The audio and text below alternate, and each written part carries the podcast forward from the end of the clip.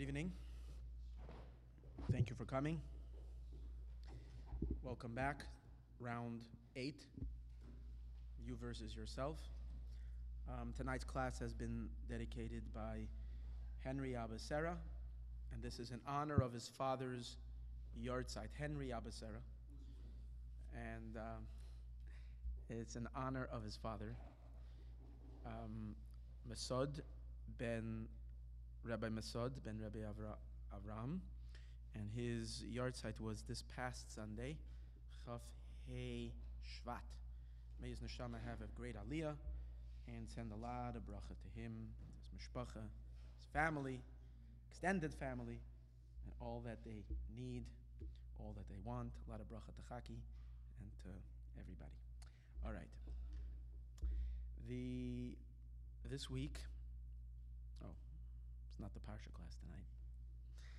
The um, we left off in our last discussion. We're talking about the complexity of the human condition and the contradiction,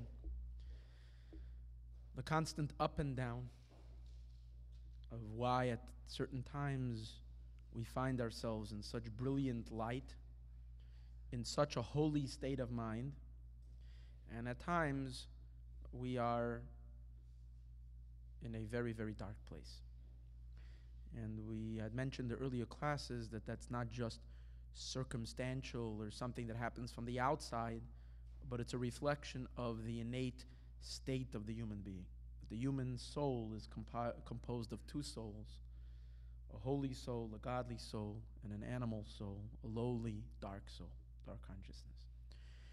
And our earlier classes, we began the exploration of the two souls. We are focusing for the last three to four classes already, maybe, yeah, something like that, four to five classes.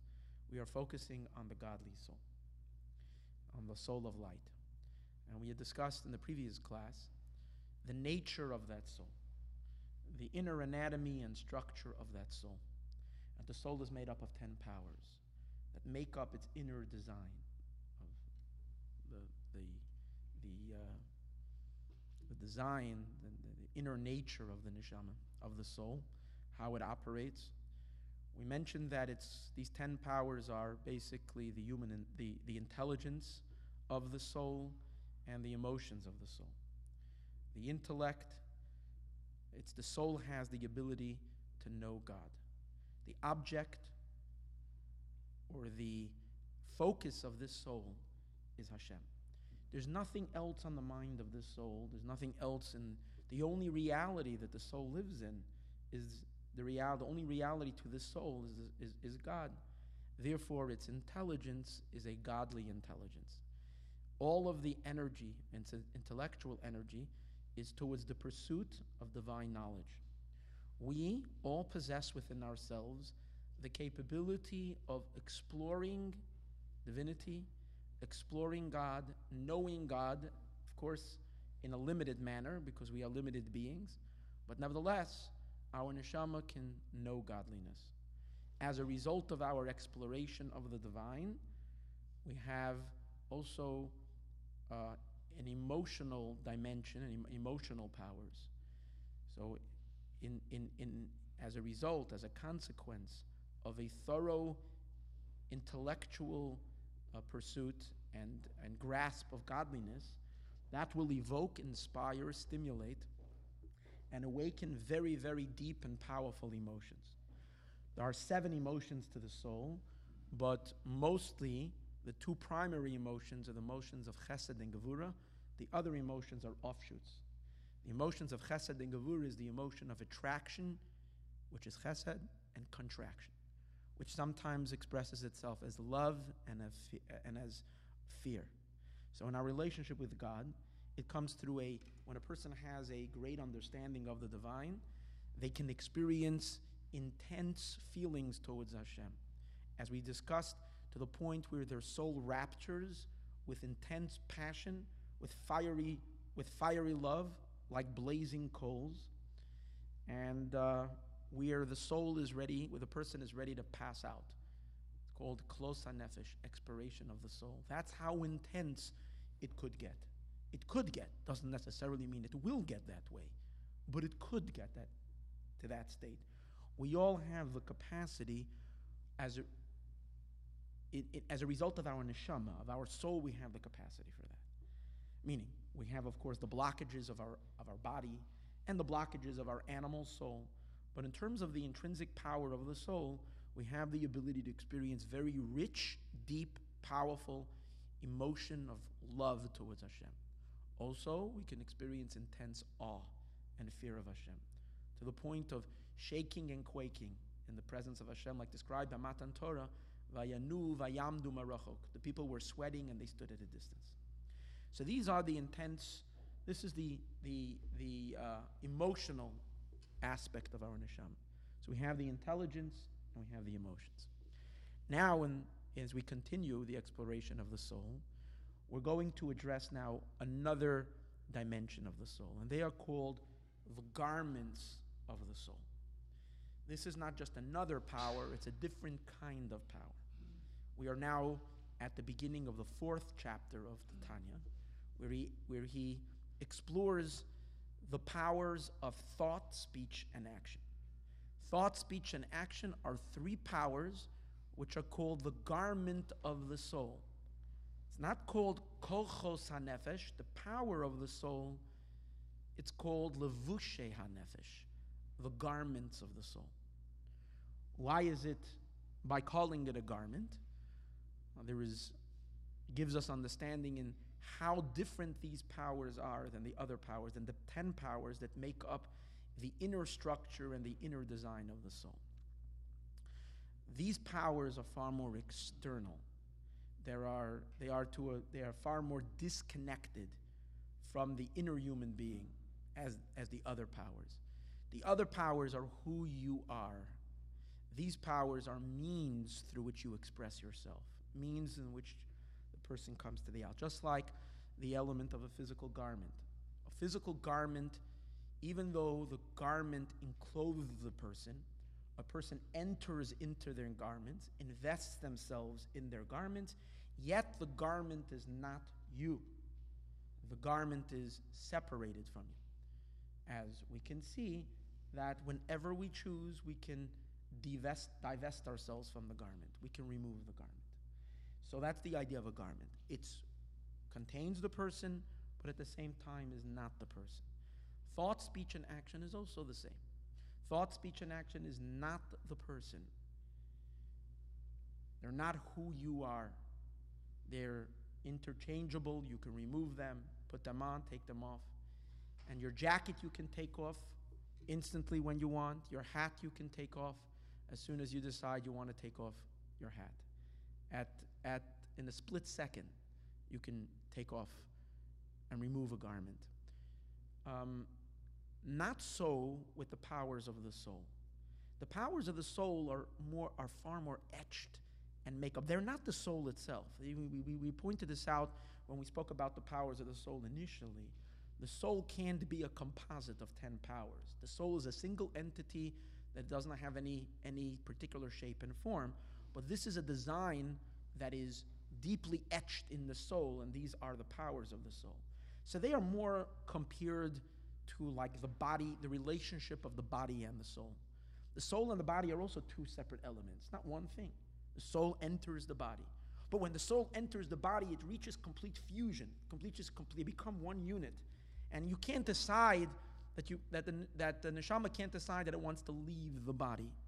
It stays and unified and one with the body as long as God wants the soul to reside in the body. Of course, a person can do a ridiculous act of harming themselves and causing their soul to leave, but it's not a choice of the soul that it can decide to move out of the body. The same is also the unification of the person with their powers, with their ideas, with their intelligence. When you have a certain philosophy, when you have a certain ideology, when you have a certain um, um, mindset and a view on life, you can't undo that view when you choose to do so. Just because you say, I don't want to understand so, I don't want to, or feelings, emotions, drives, loves, wants, appetites, cravings, passions, fears. These aren't things that you can just shed and change. It's not the soul itself because they do change. A person's philosophies, a person's ideas, a person's emotions change, but they change at a very slow pace. When a person is very young, you'll have other kinds of desires and other kinds of passions and other kinds of wants. And when you reach maturity, as you get older, there is a change, an inner change. But it's a very slow transformation. It happens bit by bit over a long period of time. There is a change in a person's desires and wants and the like. The reason why it takes so long is because it's you, it's the very inner human being. Thought, speech, and action are things that can be removed and stopped immediately. You can change them just like a garment, you can remove it instantly. For instance, if you're holding a middle doing an activity, you're giving your son a haircut, and you're invested in the haircut. You really want him to have a nice haircut. And in the midst, your phone rings. So you stop, or you could stop if you choose to do so, and stop the haircut. And you get into a conversation. And you can get so disconnected from the haircut that you don't even realize that he's sitting there with his hair half shorn and half on, and he's screaming, Dad, Dad, you don't even know because you're somewhere else. So here you have completely disconnected yourself from an act, from an activity that you've been doing. Same as also in conversation. You're sitting with, with a good old acquaintance of yours, a friend, and you're having coffee in Starbucks in the middle of a conversation, and you're really into the conversation. It's, a, it's an exciting conversation. And suddenly you look at your watch and you notice that you're 10 minutes late for a carpool, and you must run and pick up your kid. So you stop instantly in the middle of the conversation. Even though you've been invested in that conversation, you can halt, stop, get in, and to do something else. Because the conversation, the words, words, speech is a garment which you can shed, you can remove it. Same as in thought. You can be deeply immersed in certain thoughts. Let's say you're sitting and you're planning, you know, you have a hectic day tomorrow, you need to organize your mind, organize yourself for the next day, what you're going to do first, what you're going to do later. And you're thinking about it. And then in the middle, something of importance comes up. You need to do something. So you stop. You're hungry. Suddenly you feel very hungry. I need to eat right now. So you go and you go and you eat. You stopped. So you stopped the thought in the middle of the of the of the thought. You'll get back to it later, but right now you stopped. So you see that thought, speech, and actions are things that you can remove. You cannot tell yourself at, at, at a moment, at a moment's notice, if you have a feeling, if you have a relationship with someone, if you have a love towards someone, and you realize that this is not good for you, this isn't healthy, this is not to your benefit, this is leading you in a, and this is detrimental to your spiritual well being or to your physical well being, your psychological well being. You can't just decide to do away with the love. I don't love them anymore. Finished. It's out. Finished. My heart is now cold or un, uncaring or not, not involved. Can't do that. What you can do is you can do actions of or stop try to stop thinking about that person and try to remove yourself and not not not not engage in in the relationship not to actualize the relationship not to continue conversing with them and the like communicating or whatever. If it's necessary i'm talking in, in a situation where that would be important. But you can't stop the love just because you so choose so. You could through a long period of time of not pursuing the relationship, of keeping a distance, the love, the feeling will slowly wane, wane and, and dissipate after a period of time. Or you can go to therapy and do other things and try to change the emotion. But it takes a lot of effort. Can't happen just like that. Same as also with ideas. The same as also with understanding, with intellect. if you have a certain worldview, you have ideas, philosophies, ideologies in which you believe in, and then someone tells you not to believe in it, someone tells you it's wrong, just because someone told you, and even if you trust this person, you can't just change your thoughts. You can't just, you can change your thought, you can't change the idea. You can't change the way you're thinking, your ideology just like that. You need to study, you need to learn. If someone has, let's say in politics, someone has very, very conservative views, and uh, whatever, they would decide that they want to uh, decide uh, they want to uh, in, in incorporate or become more liberal in the way of thinking. You can't just decide that. Well, if you want, you can read literature and, and, and, and uh, go uh, to certain lectures and talks and whatever and expose yourself to a liberal worldview, and then uh, eventually you might begin to feel that way, or vice versa, the opposite. Person can move. But again, it, it, it takes a while. The same is also in terms of religiosity. If a person has been living a more secular life with secular beliefs, not just a secular behavior, but a secular belief system and the like, where you're not thinking about God and, and purpose and in that sense of purpose, purpose in, in a religious sense, and, a, and, um, and then you can't just instantly make a change of believing in everything. If you go to, of course, if you go to yeshiva, you go to seminary, you go to study, you learn, you attend a class for a long period of time, there is an internal change. We can acquire this understanding and change your belief system because this is an inner change. It's not an external thing, it's an internal element, which isn't the case with uh, but thought, speech, and action is external. It's a momentary, it's an outer thing. Put it on, take it off. Same like a garment.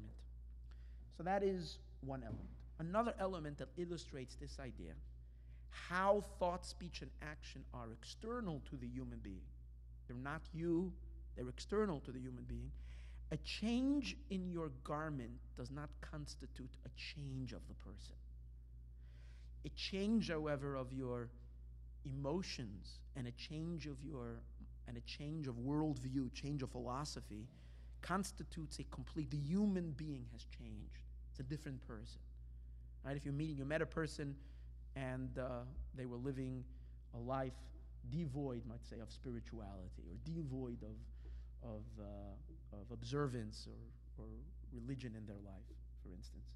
And then, you know, that's how you know them. Then they went off to yeshiva. And they come back two or three years later. You speak to the person, it's a different person. Their whole pursuit, their whole, all their passions, desires, and wants are different. They don't care for the things they cared about before. Now there are other things that are meaningful to them. This is a human being that has changed. Same, so if a person changes, emotionally, a person changes intellectually, it's another human being. If a person changes their thought, a person changes their speech, a person changes particular action, it's only a change of the action, it's not a change of the person. For instance, if you meet someone on the street and you put on tefillin with this individual, so they put on tefillin.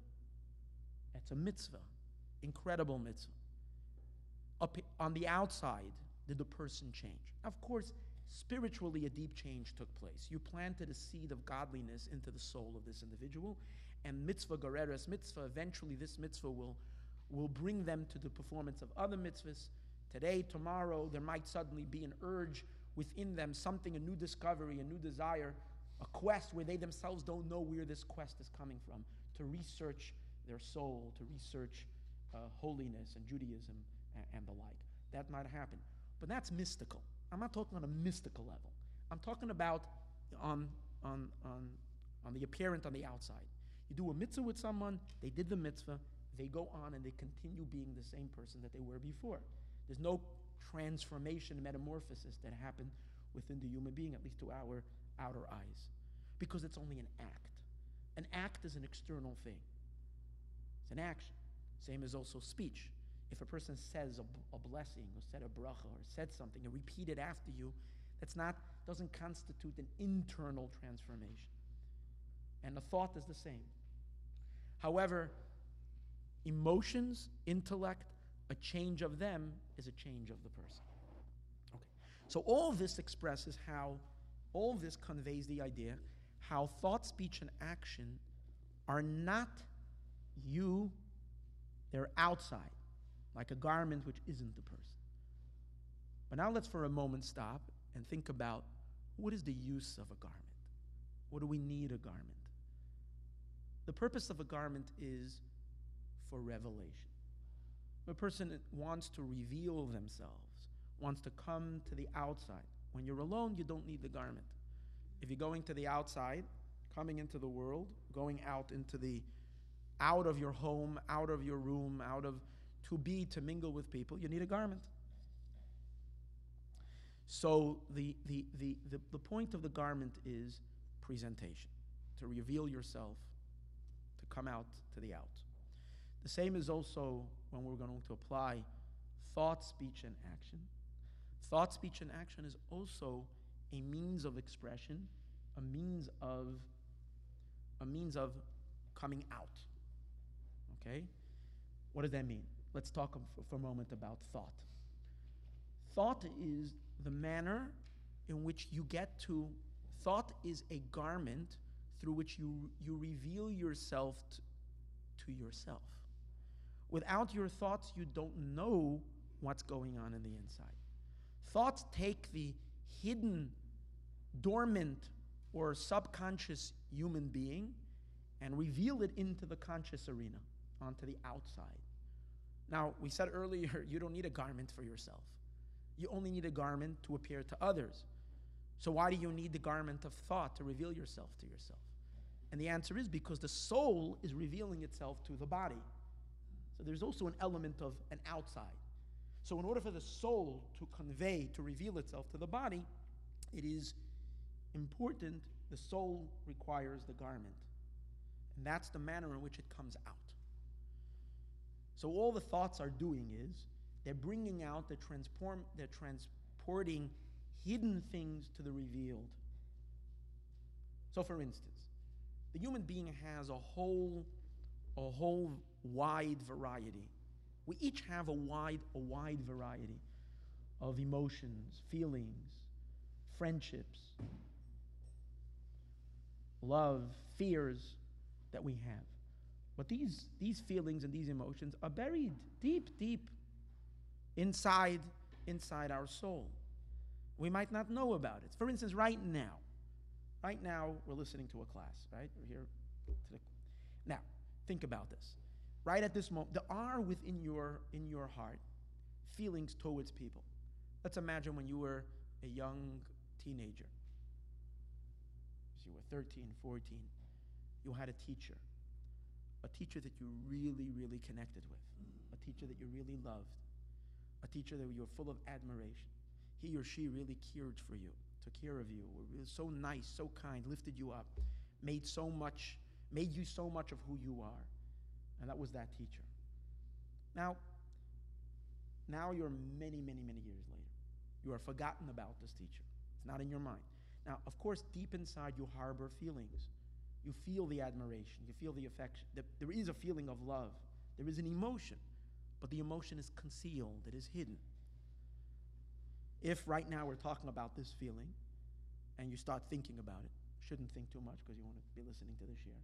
But if you allow that thought, suddenly you, you suddenly feel that love. You feel that emotion to this childhood acquaintance, to this childhood friend or teacher or whoever it was that you really loved, but you haven't, but it's been it receded into the, into the, into the cellars, into the storage, into the memory bank, or hidden.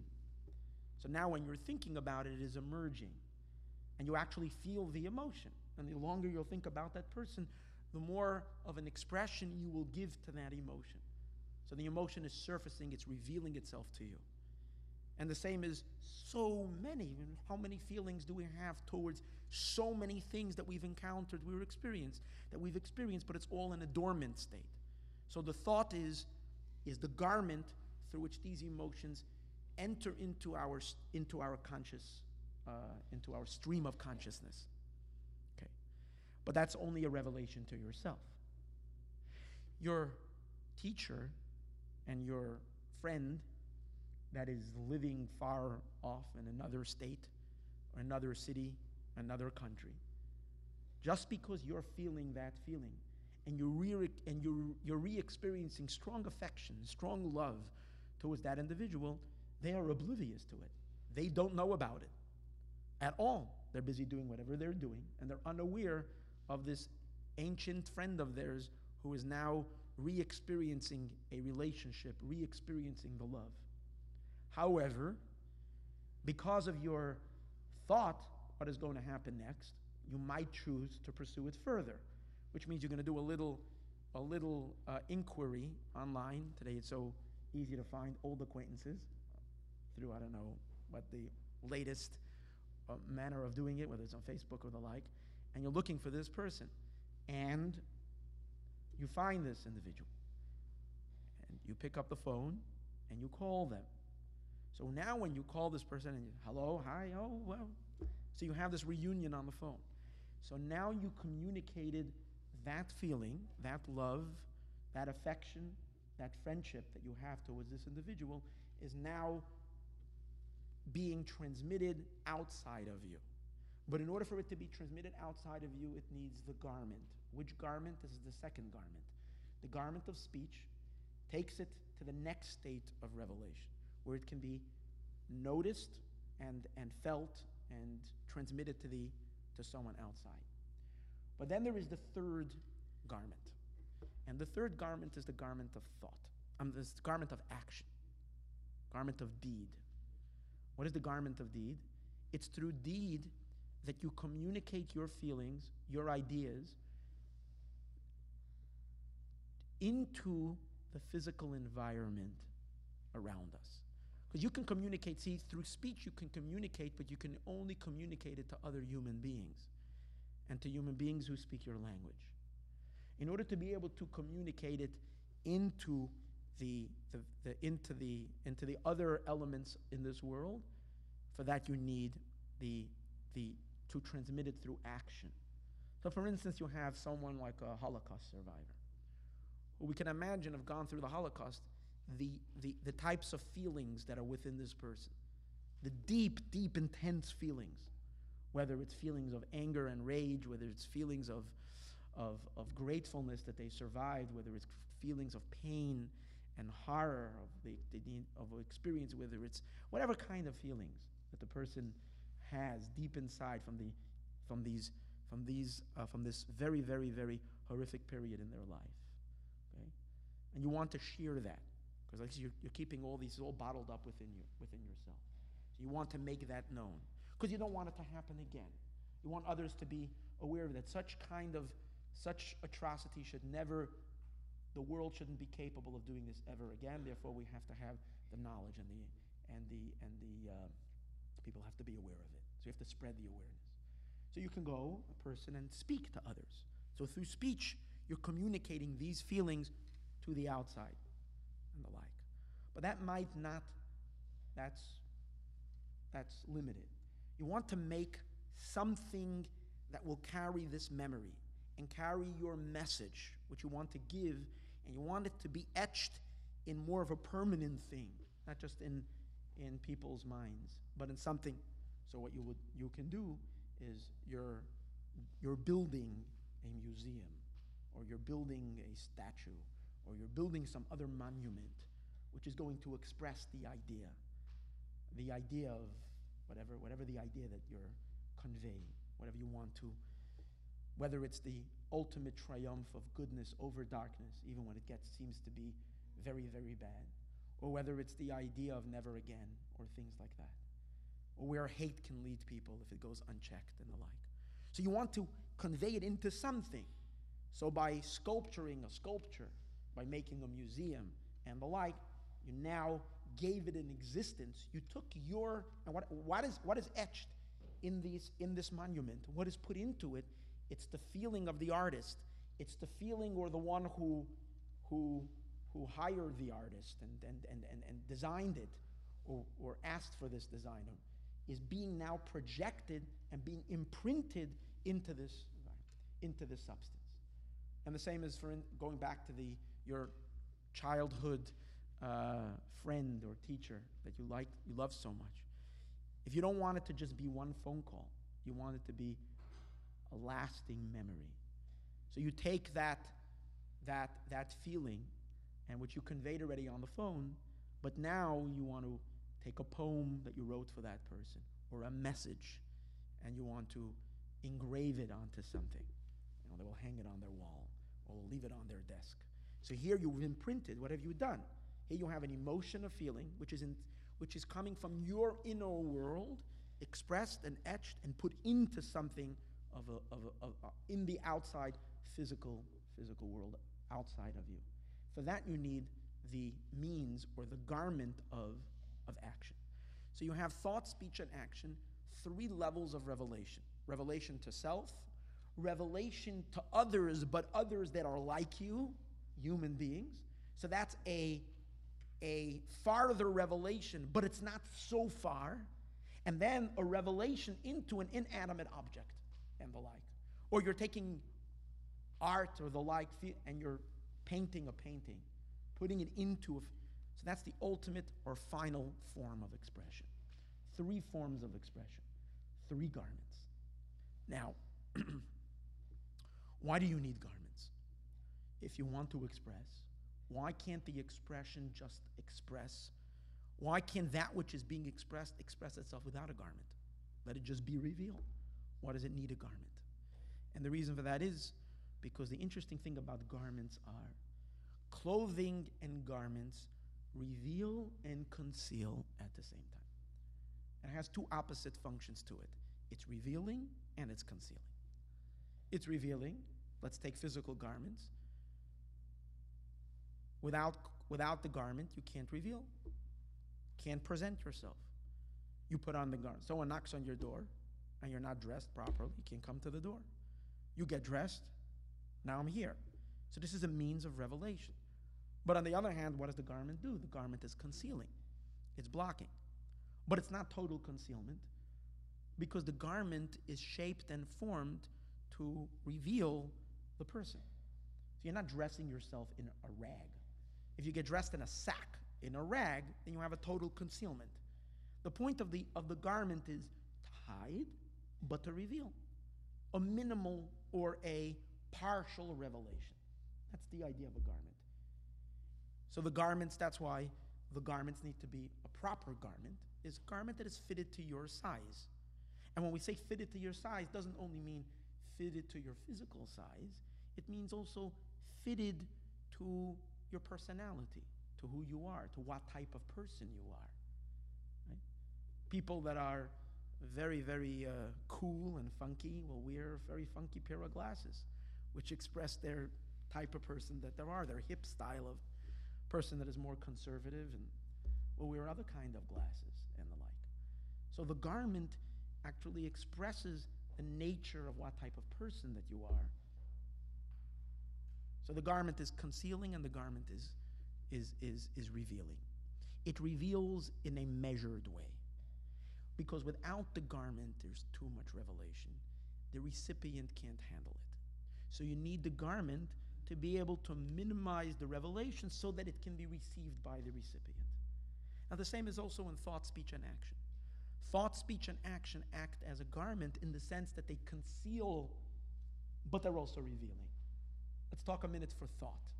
Your thoughts convey to you your emotions, but the human emotion is so deep, so powerful. If the emotion would emerge into our heart, into our consciousness, unchecked, not through the words of the mind, which is the thoughts that you're thinking, and the emotion would just come, the heart couldn't take it, it would explode. When, when, a, when, when, when a, for example, a mother is holding her little baby, and this is your baby that you love so much, if you would feel the emotion and the emotion would not be filtered through thought, and the emotion would just emerge as it is, the mother might smother her child in her love. The mother, and the same is also if you would feel anger or towards, a, towards an individual, and that kind of anger is not going through your thought, it would just emerge, then it can be very devastating. It can be very destructive. So that's why we have a filter. What the thought is, is that it reveals a little bit, but it hides a lot. In thought, there is a lot of revelation, minimal concealment, there is some concealment because the emotion cannot emerge in its full intensity. The same is also the ideas. If concepts and ideas would emerge not through the words of thought, but they would just emerge as as is, boom, we couldn't, our brain couldn't handle it. So it comes through a series of sentences. And sentences are made up of words, and words are made up of letters. Each letter holds a little bit of the idea. So it comes piece by piece, so we're able to receive it, we're able to understand it. That's thought. Same as also in speech. Speech communicates. As you said earlier, you're communicating your feelings to others. When you have when you spend some time with a person in conversation, you get to know them. You get to know their aspirations, their goals, their desires, and their ambitions, and their and their uh, and their and their and their and their uh, passions or whatever other things, and their fears and the like. All right. Now, if you have another way of communicating it, not through words, but you would just look, you would meet a, a person, and you would do a, you would like to have these. I don't know. I don't see lately see them where you, be, maybe I guess I'm not uh, that advanced in modern technology. But I remember there was a time when people would use what we call beaming. I beam the information to your computer, to your phone. It's just, I have my contact information, I just beam it. So we can beam emotions and beam all of our feelings and our personality to another human being and not have to explain it or give it through conversation and through words, that would be too intense. You wouldn't be able to have a relationship with anybody you would spill all the beans in one shot instantly. Bang! This is who I am. Here is all. This is all my, all of my laundry, everything that I have, everything, the good or the bad. It's too intense, too much. Slowly, get to know you, get to know more about you. Good things, not such good things. I can handle it. Comes in piece by piece, because it comes through speech. Speech is a garment. It's a garment that conceals, it hides, it gives you exposure only to a little bit of it the amount that you can handle. I can't give you the whole feeling because I'm the only one who can feel the whole feeling. And even as we said earlier, even you can't feel the whole feeling as it really is, the, the, the depth of it. But at least we can feel most of it. The other person can only feel a little bit of it. And that's what the speech does. So words are revealing, they are concealing at the same, and conceal more than speech. And then we have, of course, action. Deeds and actions give expression to the feelings that we have, to the emotions that we have, but again, through in a limited fashion. So here we have that's the concept, that's the utility of garments. The utility of the garments is help the person express himself to the outside. Now, on the other hand, see, we had mentioned earlier how the garment of thought, speech, and action, how garments are not you, not the person. But on the other hand, garments, as we said now, just had mentioned, garments express the person. You put yourself into your garments. So the garment itself is not you, but they express you, and you're invested in the garments. So we know that when people wear clothing, as mentioned earlier, everybody wears clothing that is that should be, or at least that's what clothing, the function of clothing is, to give people an idea of who you are and what you are. That's why we have concepts of uniform. You know, a police officer wears clothing that are authoritative, that command or that express authority. And a fireman wears the fireman's clothing. Not only because he has to wear that clothing just in case there's a fire. There's certain, you know, this is who I am. And the painter dresses like a painter, at least when they're in their business when they're in their business attire, when they're in the business mode, they wear the clothing that is even even even one person during the course of the day can change clothing. Is when you're going to work, you're wearing more um, dressing up in a more serious manner. So these are clothing that are business-like, and what you're the, the mode that you're giving off is this is not, uh, I mean business. And then there is you know, if you're going out to just a party or the like, you wear casual clothing. With the casual clothing conveys and expresses that you're free now. You're free, you're open, you're not rigid and, and, and, and firm, but light and the like. So the clothing express the human being. Not now, here's the thing. Clothing express a person, but of course clothing, as we mentioned earlier, it has an element of concealment. And it's possible for a person to use clothing to completely conceal themselves. But that is not the normal function of garments. The normal function of garment is to express. There is the possibility and the element of a garment which a garment comes to conceal. For instance, on Purim, we will wear clothing that is, we put on a costume. What is the aspect of a costume? A costume is completely blocking, it's not conveying. And the whole ridiculousness of a costume is the farther it, it is from who you really are, the more concealing it is from what you really are, the better and the funnier the costume is. But that's a costume, that's not normal garments. Normal garments are here to convey and to express you. And the same is also in thought, speech, and action. Our thought, speech, and action is usually consistent with who we are in the inside. The normal, what are your thoughts? What kind of thoughts come to your mind in your, what do you think about? You think about things that are important to you, things that you are connected with. So if you're sitting in your daydreaming, what, what, where, where, where will your daydreaming go to? It will go to things that you have a passion for, that you're connected to. Things that you don't care about, you won't think about. I won't sit and think about extraterrestrial beings. Why? Because my thoughts, I don't, uh, that doesn't interest me. So I'm not thinking about it. I'm not thinking about, I don't think about hockey. I don't care about hockey. I never thought about, never gave it, I don't have any investment, emotional investment in hockey. So I don't think about it. Other people, if they have free time, their mind goes to hockey because they're very strongly connected to, to that sport. They have a caring and a connection to it.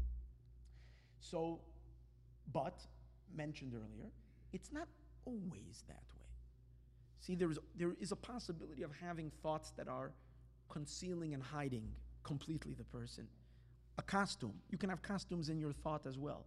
For instance, a person could think thoughts that are not consistent with, they're not true to who, they're covering up on who you are, they're not expressing who you are. For instance, it says one of the actually, a positive, a positive element of this is that, per, that when you have feelings that you don't like, feelings that you know are not healthy for you, they're not good for you, it's possible to think thoughts that are contradicting that feeling, and even though they're not true at this moment, but hopefully by wearing that kind of a garment, that kind of a thought, it will minimize the, the emotion, the feeling. For instance, if you're feeling anger towards someone and you and you and you don't like you don't want to feel the anger, so you can change the anger by doing what? By thinking thoughts that are inconsistent to the to the feeling what you're feeling. You're feeling rage, and therefore you want to think about negative elements about this individual. But what you're doing is you are purposely choosing to think about the good of that person, to counter the emotion, to minimize the emotion. So that's like wearing a garment that is not, that is covering on yourself.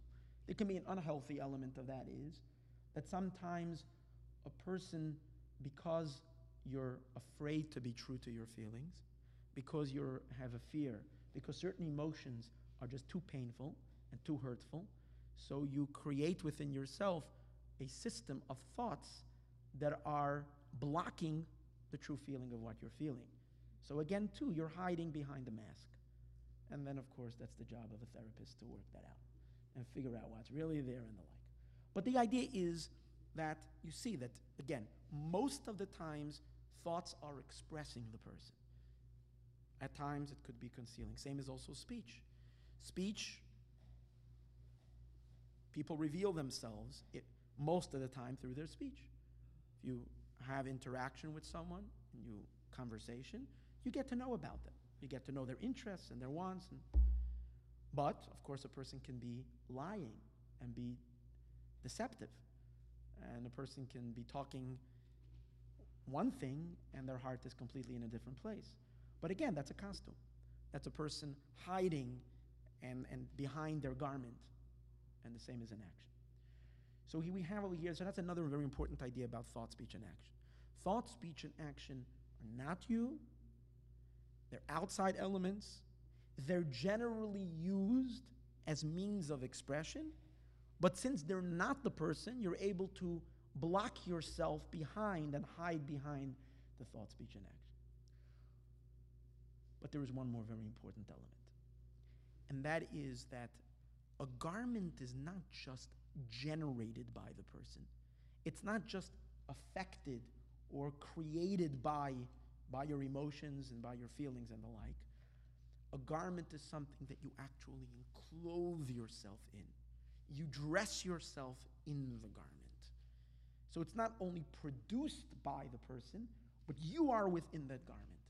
So if we're talking about thought, speech, and action, the thoughts that a person has, which convey their emotions and convey their feelings, it's not only consistent and matching with a certain emotion, with a feeling, but it's much more than that. It's the feeling itself spills into the thought, spills into the speech, spills into the actions. Meaning the words themselves contain the emotion. Just like a person is, if you choose to wear the garment, then you are within that garment. So it would mean something like this, that when you are speaking words, loving words to, to someone, it's not just that you have the emotion in your heart, in your mind, and you're telling that person about the emotion that you have. You're taking the emotion itself, you're inserting it into these words, and the emotion is coming out. That's why, if you have a very intense emotion, someone saved your child, someone risked their life to save your child. And you come to tell that person, thank you. So, whatever you're going to say, a short sentence or two, those words are, you can feel sense as the words are cracking up or the words are breaking because the words are filled, they're overwhelmed with the emotion. The words are dripping with the love. It's saturated with the feeling of thankfulness and gratitude towards that person. Or if you're feeling, or if you're very angry. So it's not only angry words that were produced by the anger, the words themselves are angry words. There's, that's why you can hear it in the pitch of the voice. They're very loud because there's, there is a feeling. Or when you're very passionate about something and you're speaking about something that is, someone is reading a poem, a poem that they wrote expressing very deep feelings towards another person or towards about an event and the like. And the words are alive with emotion. So there's a pasuk that says, Nafshi yatsa bedabroi. My soul pours out when I am speaking. So the person puts himself into the words. Your thoughts, you're invested in your thoughts. The words are the words are vessels which contain the emotions, contain the ideas, and the same is an art as well. The art contains within itself the feelings of the artist. It's there. and That's good art. Good art is when the picture, when, when, the, when, the, when the painting is alive. When you can look at it and experience the experiences of the artist. See what, they, what feelings they had. And it's in, it's in the painting itself. So that's the power of thought, speech, and action. They convey, they express, and the person is invested in them. But on the other hand, they're concealing, and they're not you. Now, our soul, we, we, we all have the power of thought, speech, and action. But what the Tanya is going to tell us now is very interesting. That being that we have two souls, and as we mentioned earlier, each of our soul is an entire personality. Every soul is an entire being. So our godly soul has its 10 powers, and it also has its designated garments, its powers of expression. Our animal consciousness, our animal soul, has its machshava dibra It's thought, speech, and action. Complete different world of thought, speech, and action. The thought, speech, and action, which means the behavioral element of the godly soul, is expressive of the godly content. Because we said earlier, these are garments, and the point of a garment is to express. And therefore, what kind of thought, speech, and action is emanating from the godly soul? Well, it's only expressing what it is. And what is inside the inner world of the godly soul? Godliness. That's why all thought, speech, and action will be thoughts and speech and action that are drawing a person closer to God. So if we are trying to wonder what, what kind of thoughts comes from your neshama, well, it's thinking about Hashem. It's thinking about enhancing your relationship, getting closer to Him. What kind of speech comes from the godly soul? How do you know when your neshama is speaking? Well, if it's words that are expressing feelings, words of spiritual content, words of a desire and the like of connecting to God. And the same is also actions. But really, he takes it a step further. The thought, speech, and action of the godly soul is not only expressing what the soul desires and what the neshama wants, but it's actually fulfilling and actualizing those very desires. Because when a person has emotions towards another human being, feelings towards someone, if you have love towards someone, you want to actualize that love. The action that you do is not only, here's the interesting thing the action that you're doing or the words that you're speaking are not only means of expressing your feelings to the outside, but they're actually means of achieving that, the, the, the connection, the desire of what you want. Because what do you want? You want the relationship. You want to draw closer. How are you going to draw closer to that person? Just by increasing your love and having more and more, far more intense feelings of love towards that person, you're not going to get closer. You're getting closer within you, but you're not really getting close. To get really close to the other individual, it requires the expression and the reaching for the other person. How do you reach from the other person? Through speech and through action. So the same is also to make your connection with God real, for the soul to actually connect to Hashem, it needs to actualize it through speech and action. Thought, speech, and action. So that's why the thought, speech, and action of the soul are the thought, speech, and action of Torah and mitzvahs. All of the Torah and all of the mitzvahs evolve behavior. It's not, the commandments are not directed towards the inner human being, the commandments are all demanding a certain behavior. The Torah is telling us do this, don't do that. Say this, don't say that. Think this, don't think that. The Torah is not commanding us in the realm of feelings. There are some mitzvahs that do very few mitzvahs that are a commandment regards to a feeling, like there is a mitzvah to love God and there's a mitzvah to fear God. But over there, too, the commentaries explain the mitzvah is not the love, the mitzvah is not the fear, because you can't command that. As we said earlier, it's not within a person's control to decide, I want to love somebody. Takes a long time, you have to develop it. So the mitzvah, if God is commanding us to love Him every day or to fear Him every day, it means think loving thoughts. Think thoughts which are conducive to developing love. Same is also with fear. Same is also with love another, another Jew. Love another Jew, as the commentators explain, is not speaking about feelings in the heart. What is really the commandment, if someone wants to fulfill the commandment by the letter of the law, the mitzvah itself is to act lovingly towards someone, to behave lovingly. Like Hillel said to the convert, what you don't want to be done to you, don't do to others. It's the behavior that is required. So all of Torah and mitzvahs evolve the garments. And in Torah and mitzvahs, God is giving us a set of garments through which our soul can garb itself. Our neshama can express its feelings and its aspirations, its desires to cleave and to bond with God. How will it actualize? How will that materialize?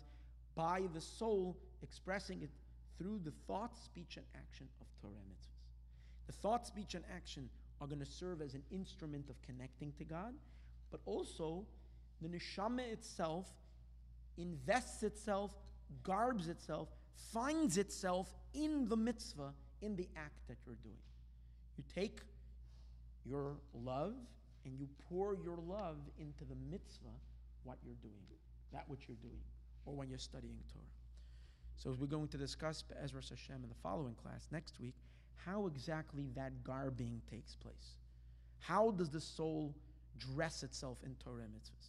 Because just like the physical body, if we take a look at the physical body, we generally have clothing for all the parts of the body, but it's a different kind of a garment. You don't wear the same garment, you don't put a hat on your feet and a sack on your head. Right? Your socks go on your feet and your hat is on your head. So the same is with the soul garments. The soul has particular garments for the other parts, for the various parts of the neshama. The intellect of the soul has its garment, primarily thought. Torah study is the manner in which we're enclothing our intellect into a holy garment, which is Torah study. The emotions of the soul are vested, enclosed in the performance of mitzvahs. The motion of love is enclothed in the performance of positive mitzvahs, all the dues that the Torah tells us to do, and the emotion of awe and fear of God is enclosed in the prohibitive commandments. By refraining and not doing that which God tells us not to do, that's how we are, that's how we're expressing our fear to Hashem. But Be'ezras Hashem, we're going to discuss that in, in the following class. But What we leave off with today is the understanding of, as, as we're going to see, something really amazing, is that the even though the garments of the soul are considered to be external and compared to the emotions towards the intellect of the soul itself, but in terms of our relationship with God, the main and the most pivotal element of our relationship is not the inner dimension of the soul, but it's the garment. The garments take us much farther in our relationship with God than the soul itself, than the inside of the neshama. And that's what the idea is that in a mitzvah, our connection to God is much deeper and much stronger than just in terms of, and than merely the feelings of the soul. The feelings of the soul are limited, the mitzvah is unlimited. But Ezra Hashem, we're going to discuss that next week. If there's any questions. Yes? yeah. Sure yeah.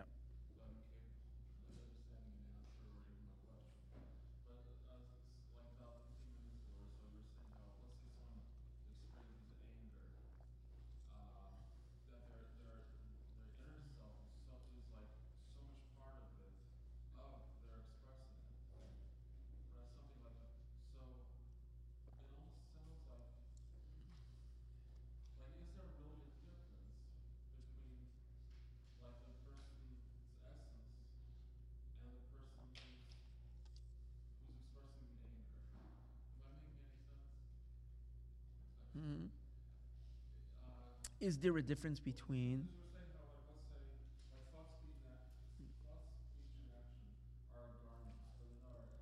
Mm-hmm.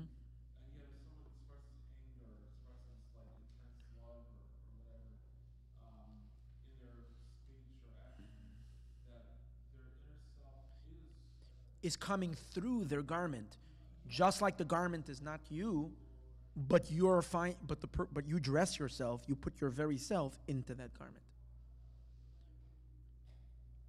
So really, really a difference between because garment sounds like really yeah because at, even when you're feeling intense anger you can decide not to wear a garment of anger.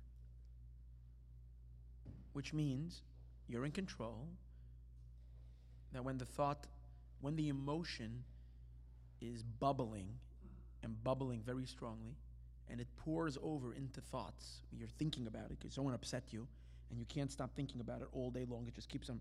You can say, you know what, I'm not thinking about this now. And you can change, divert your attention, and think something else. So the thought, you see how the thought element is a garment. You can take it off. I don't have to think this, I can think something else. Now it'll probably come back in a couple of moments. Right? It'll probably come back. But that's not because of the thought. That's because of the emotion. Because the emotion is so aggravated or agitated, the emotion is so bubbling, so intense right now, that it's fighting to express itself. So as you pull your thought away from it, it's pulling, it's trying to get your thought back, it's trying to get your attention. But when it does it and it catches your attention again and again, it's projecting its feeling into it, you can wrestle your thought away from it again and say, No, I'm not going to think this. Every person can do that. Yeah. Yeah. Five minutes later, you might want to turn back to hear the news again because you have that curiosity, or two minutes later. But at every given moment, you can say, Well, I'm, I'm not going to think this. I'm turning the dial to, to another station. Yeah.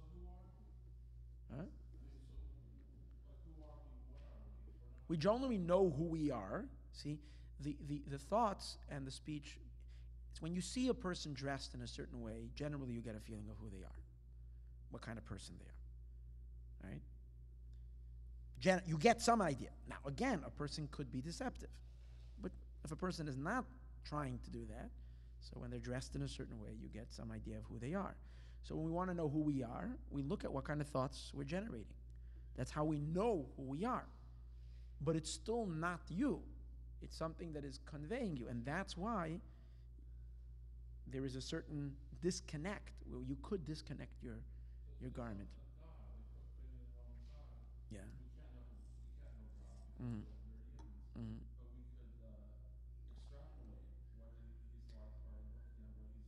At his garments, we're going to see soon. Yeah, Hashem's Hashem's garments. God also wears garments to appear to the world. And what are his garments? In some way, the creation is a garment. But the real, real garment of God, Hashem's real royal garments, is the Torah. Is the Torah and the mitzvahs, that's his garments. And that's how we get to know him by looking at the way he dresses. Every mitzvah is another, another one of his garments. And then when our, and we explore his garments, that's how we make our connection to him, as we're going to elaborate next week, Bez Hashem.